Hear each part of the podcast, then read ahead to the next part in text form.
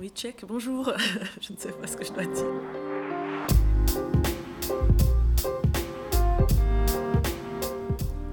Lisette Lombé, nous sommes euh, au 140 à Bruxelles, avant une soirée slam, les fleurs du slam. Qu'est-ce que tu viens faire aujourd'hui euh, pour cet événement?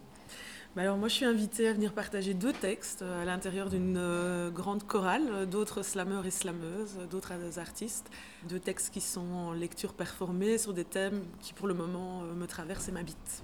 Qu'est-ce que ça veut dire lecture performée? Alors ça veut dire que je ne les ai pas étudiés par cœur. alors pas par manque de travail, mais parce que ça fait un an que j'ai découvert ce type de pratiques poétiques qui sont portées par exemple par Laurence Vielle ou Dominique Massot ou Timothée Sergoy, plutôt les poètes de l'écrit qui ont ramené la poésie à l'oral et donc ils montent sur scène avec euh, leurs bouquins, avec, euh, avec leurs bouquins, avec leurs feuilles. Et c'est une autre manière de partager euh, ces mots. Et c'est vrai que jusque-là, moi j'avais plutôt une pratique, je veux dire, plus, plus slam, c'est-à-dire que mhm. tu étudies, tu parquerises, tu mémorises ton et voilà, tu montes a cappella sans feuilles. Ça me permet de me libérer, d'être moins stressée par rapport à ma mémorisation aussi. Et euh, ça me permet d'écrire plus. Parce qu'avant, j'écrivais un texte, je l'étudiais, mais ça me prenait une plombe pour l'étudier. Et donc, du coup, j'avais pas beaucoup de, textes à présenter, euh, je veux dire, annuellement. Et si, bah, avec, euh, voilà, là, j'écris, avec le confinement, bah, mon écriture s'est déliée, j'ai beaucoup de textes. Et donc, du coup, ça me permet aussi d'avoir un petit corpus de textes qui est voilà, plus large, dans lequel je peux puiser en fonction de ce que je ressens. Et je me sens plus, plus libre en fait. Euh, je me sens, je sens que j'ai comme si j'avais euh, ouais, quelque chose de plus large autour de moi ou comme une valise plus, plus, grande. Euh, voilà. Alors, normalement, avant une petite interview comme celle-ci, j'essaie de faire un petit travail d'exploration sur les différentes interviews qui existent déjà sur la personne que je vais rencontrer. Pour toi, il y a beaucoup d'informations qui existent déjà. Et du coup, j'ai fait le choix de ne pas faire tout ce travail d'investigation en amont. et du coup, il y a une question euh, que je voulais poser qui est est-ce qu'il y a quelque chose que tu aimerais dire et qui, n'est qui est jamais sorti euh? Euh, ben écoute, c'est complexe parce que des interviews, c'est vrai que j'en ai fait quelques-unes. On me pose des questions soit sur l'engagement féministe ou la question, les questions antiracistes, soit sur le parcours, parfois sur la maternité. Alors je réfléchis à haute voix avec toi, de quoi est-ce qu'on ne parle pas? On ne parle pas de mon goût pour le basket, pour l'athlétisme, je sais pas, j'ai un passé de basketteuse et on ne m'interviewe jamais sur, cette, sur cet aspect-là, peut-être, je ne sais pas. Est-ce que tu voudras en dire quelque chose? Est-ce que, ça, est-ce que le basket a eu, a eu une place euh, par rapport à, à qui tu es aujourd'hui? Ah oui, complètement. toujours? Complètement. Alors, la fois passée, je suis allée avec ma sœur et mon filleul et les commentaires en dessous, c'était fais gaffe à ton genou. Donc voilà comment j'en fais. C'est plus du tout. Euh, mais euh, c'est commun, c'est dans, dans l'ADN. moi, j'ai eu une enfance extrêmement sportive. Je fais du sprint, du saut en longueur, du basket. Avec les dernières années de basket avec ma sœur euh, pour la montée en nationale. Donc on a une famille grand sportif. Ah oui, quand même. J'étais championne de Belgique de saut en longueur, donc tu vois, ça, ça, reste dans les pattes, malgré les grossesses, malgré le poids, etc.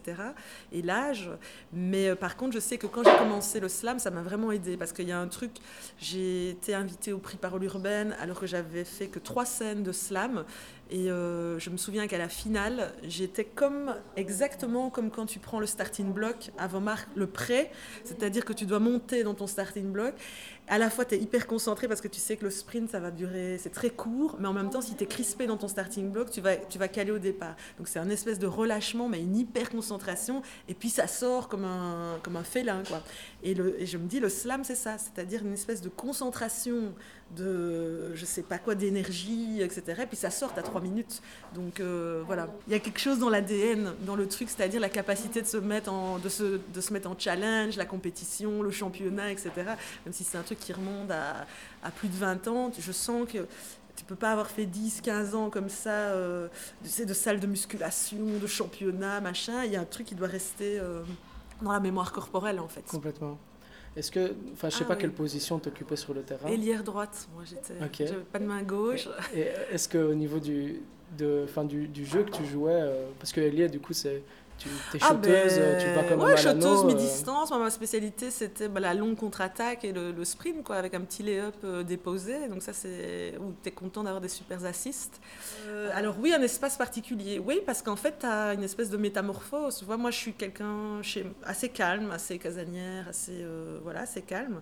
Et puis là, effectivement, tu as quelque chose euh, comme une exigence de, ou un minimum, euh, voilà, comme euh, là aussi, en dessous d'une certaine énergie, tu vois, le slam ne peut pas percuter, donc tu dois te, mettre dans, dans cette énergie-là.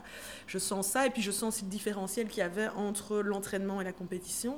Des fois, il n'y a pas beaucoup d'écart, mais moi je sais que, comme ma soeur, on était un peu comme ça, c'est-à-dire, ok, tu sues à l'entraînement, mais le match, tu es quand même dans une énergie, il y a quelque chose d'autre, c'est encore un autre lieu. Alors soit tu es tétanisé, soit tu es galvanisé par... Euh, voilà. Alors moi ça allait jusqu'à un certain moment, ok, galvanisé, galvanisé, mais je sais quand c'était trop des rendez-vous, tu vois, les sélections provinciales, les trucs, le championnat de Belgique, là j'avais tendance à être tétanisé, alors que là ma soeur elle montait encore d'un step, quoi. C'était plus on criait sur elle, qu'on disait ouais sale joueuse, etc. Parce qu'elle elle, elle était pivot, assez dure, quoi, mhm. euh, spécialiste du contre. Euh, contre méchant parfois. et donc, du coup, euh, elle prenait bien sa place en bas dans la raquette. Et donc, euh, elle, par contre, ça, ça l'a, ça l'a galvanisée. Et moi, par contre, si j'entendais des critiques ou quoi dans le public, j'avais tendance à. Voilà. Et ça, à mon avis, j'ai gardé aussi un peu euh, dans la pratique artistique, quoi, une espèce de sensibilité, une belle complicité sur le terrain. Et qu'est-ce qu'on a gardé de ça? On a gardé que vraiment l'idée de co-coaching, l'idée d'équipe, c'est-à-dire que même quand tu es là tout seul dans ton slam, tu pas tout seul, comme dans l'équipe de, basket. Euh, des fois, nous, on se redonne des petits conseils du basket aussi, tu vois. Tu peux être en...